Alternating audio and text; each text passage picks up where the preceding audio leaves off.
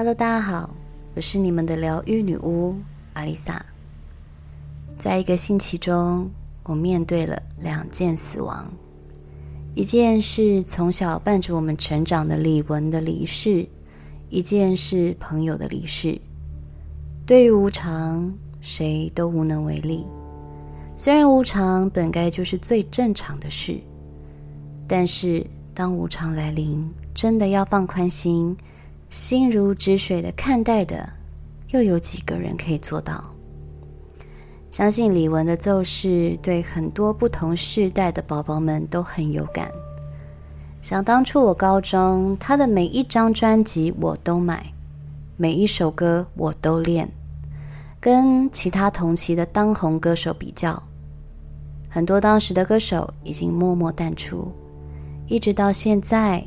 他都活跃在演艺圈中，这个消息真的太突然。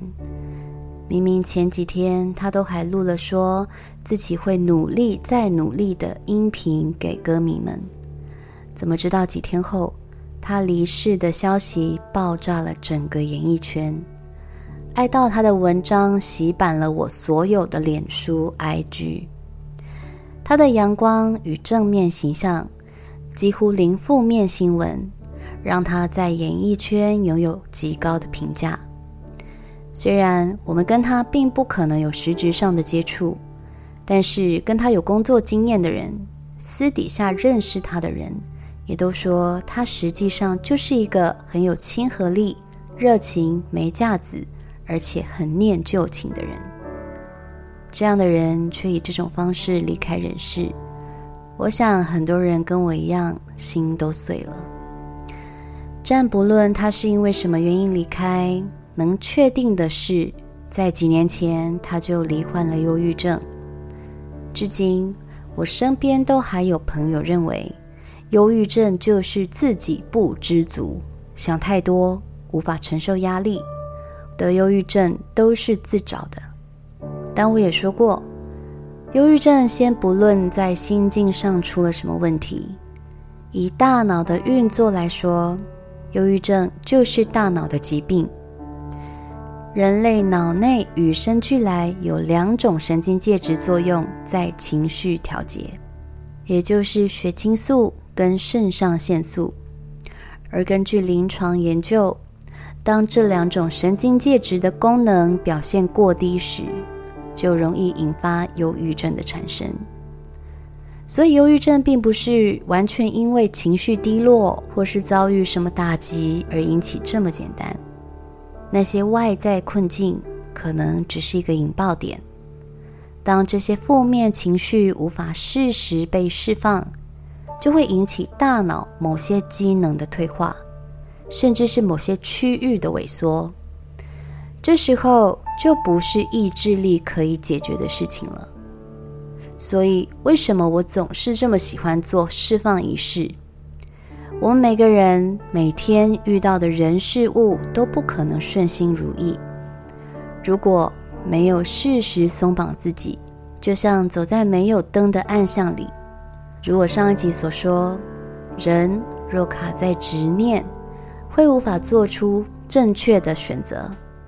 心里无法获得平静，甚至感受到自己正在跟命运搏斗。但其实，折磨你的并不是命运，是你的大脑。而我也相信，在他离开之前，心里一定是承受了非常大的压力与低潮。他在节目上总是正面乐观，完全没有任何征兆。甚至连他半年前去做乳癌手术，为了不让妈妈担心，他隐瞒病情，独自一人去医院开刀。光这点就可以看出，他是一个不喜欢让人担心、麻烦别人的人。报喜不报忧的个性，也代表了他习惯独自承担。其实我相信，听我节目的听众宝宝们，也有很多人跟他一样。害怕给别人带来困扰，让亲友担心，很多事都宁愿放在心里，找不到情绪的出口，找不到一个可以倾诉的对象，才会让低潮没有下限的沉沦下去。低潮这种东西就像是一个死抓着我们不放的漩涡。举个例来说，在水中遇到暗流，我们都会下意识的挣扎，越惊慌就陷得越深，最后整个人都会被暗流卷进去。其实这时候我们只要简单做一个动作就可以自救，就是全身放松。吸满气后，头部慢慢往后仰，做出仰漂的动作。这个动作不会持续浪费宝贵的体力，相反的，它可以延长等待救援的时间，等待浪或水流飘动的方向，将你推离暗流。有听出来吗？这个虽然是防止溺水的方法，但是。它也是人生自救的方法。第一，我们需要放松，尽可能的放松，哪怕身体只有一块肌肉在出力，都有可能让你越沉越深。第二，所有的挣扎与抗争都在消耗自己的体力与意志力。这个世间就像是一道巨大的洪流，我们抵抗不了。但生命的本质，并不是要我们无止境的在这道洪流里受苦受难，而是在之中学会臣服，学会等待下一波拍过来的浪，等待每一次重生的机会。沉浮并不是放弃，而是放下执着，顺着洪流，顺着生命的节奏，从平静和缓。到慷慨激昂，从乏味无趣，再到余音绕梁。沉浮是顺流，也是接纳，接纳所有好与不好的发生，放弃自我的执念，臣服于天地之间，我们才能接受无常，在无常里重新找到希望。而我刚刚提到的朋友，其实是我之前在台北酒吧上班的客人。当时他一听到我从台中到台北上班，立刻就说：“我们是同乡，还要大家多照顾我。”当时我也只是个新进员工，他对每个人都很客气，从来不会有自己是客人就是老大的傲气，从不催酒，也不会动手动脚。虽然老是爱讲一些没营养的消维，开一些很无聊的黄腔，但是我们还是很喜欢跟他喝酒。他把我们都当做自己的妹妹一样。你们知道吗？在夜场工作，每一个来喝酒的男人说没私心都是假的。要不是他们想要追哪个员工，要不就是趁酒意就会卡来出来。他是我唯一看过把公关当朋友的人。在台北工作大概一年的时间，我就回台中跟朋友合伙开自己的酒吧了。他也特地从台北到台中来捧场我的店。但是在我退股之后，我慢慢的淡出了喝酒的圈子，走进了身心灵的领域。所有的酒客，我几乎都是断了联络。曾经照顾我的，我心存感激。毕竟少了酒，也就等于没了交集。只有他，我们偶尔会在脸书上留言问候。后来他退休回到家乡台中，有时候也会时不时的约我出去喝个两杯。我总是推脱拒绝，或是表面说好啊，下次约，但其实一次也没约成。翻出了上一次在脸书上的瞎聊，已经是去年九月的事情了。再次听到他的消息，他已经离开了。我台北的同事告诉我，从年初开始他就感觉胸口不太舒服，去做了检查，也持续有定期追踪，吃药拿药，一直到五月病情恶化，才发现已经肺癌四期。无常不就是这样？即使做了检查，即使医生说没事，只要定期检查就好，怎么忽然就已经要直接插管了？插管后没多久就回天乏术了。我台北的同事跟我都好难过，我更是对每一次对他的邀约推辞感到愧疚。在他告别式前几天，我跟朋友去了一间酒吧聚聚。知道那间酒吧是他生前很推荐我的，还交代我要多多去高官之类。因为他跟那间酒吧的老板娘也很熟，我问老板娘知不知道这件事情，老板娘说我们都知道，我也会去送他最后一程。那天后来喝开了，也不知道谁说难得聚在一起就一起合照吧，我也就吆喝着老板娘一起入镜。一堆康照，大家看起来都这么开心。虽然跟这位客人相处的时间很短，但是他给我无私心的照顾，送他最后一程，是我唯一能为他做的最后的事。一直到告别式那天，我台北的同事也特地下台中，我们都没有想到，我离开台北后这五年，第一次见面。会是在这种场合，一直到仪式请挚爱为亡人向家属打理时，我才赫然发现，前几天去的那间酒吧的老板娘，竟然就是这位客人的未亡人。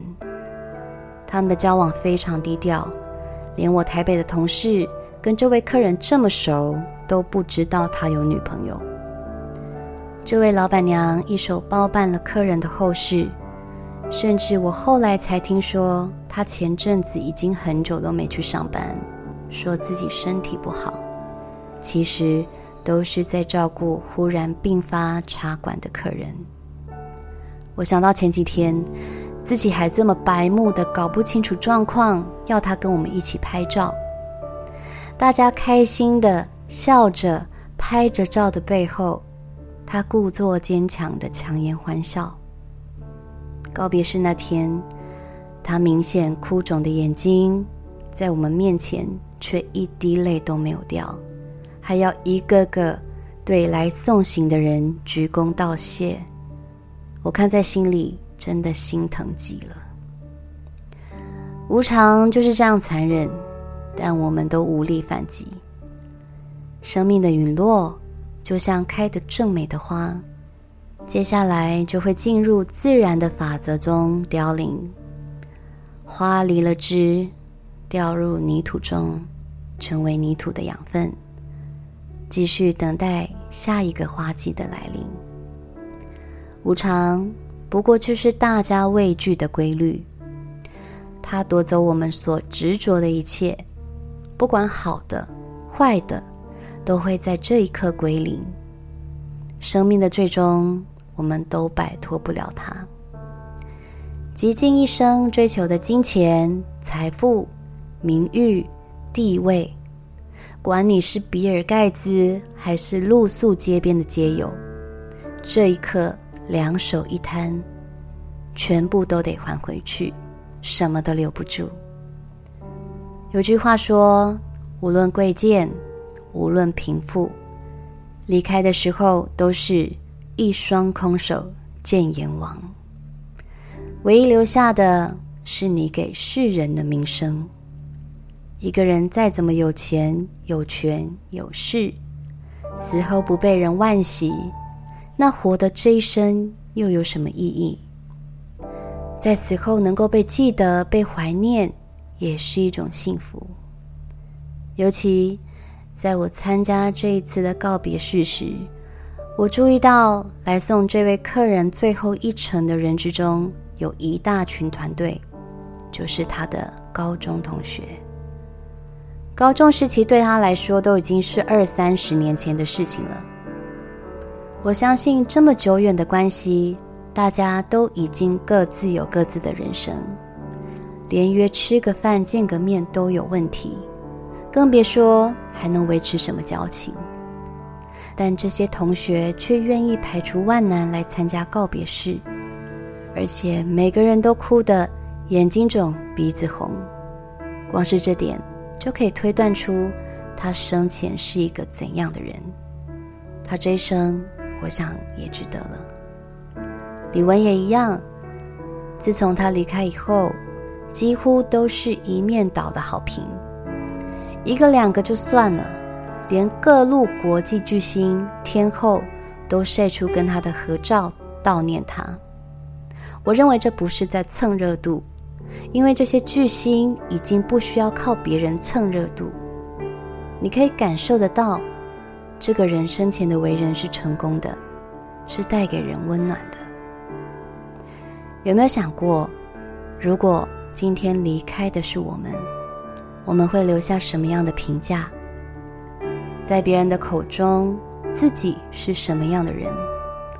这一生。都是如何跟别人交流的？我曾经听过，人即使死去，灵魂会像碎片一样，可能会附着在某些有生命的物质上，也许是某个人、某只猫狗、某棵树、某片叶子。当这个世界再也没有人记得你，不知道你的存在，这时候。才是真正的死亡。那么，这也就意味着，我们的离开并不是简单的灵魂离开了肉体。只要你曾经带给人温暖，为这个世界努力过、付出过，那我们的生命就超越了时间与空间。爱才是永恒存在的答案。当我在写这篇脚本的时候，我正在轮播李玟的歌。此刻出现了一首，仿佛他要我介绍给你们听的歌。喜欢李玟的宝宝们可以去听听《答案》这首歌，也许你也会有不同的想法与心境。我是阿丽萨，我是你们的疗愈女巫，我在九又四分之三月台。等你。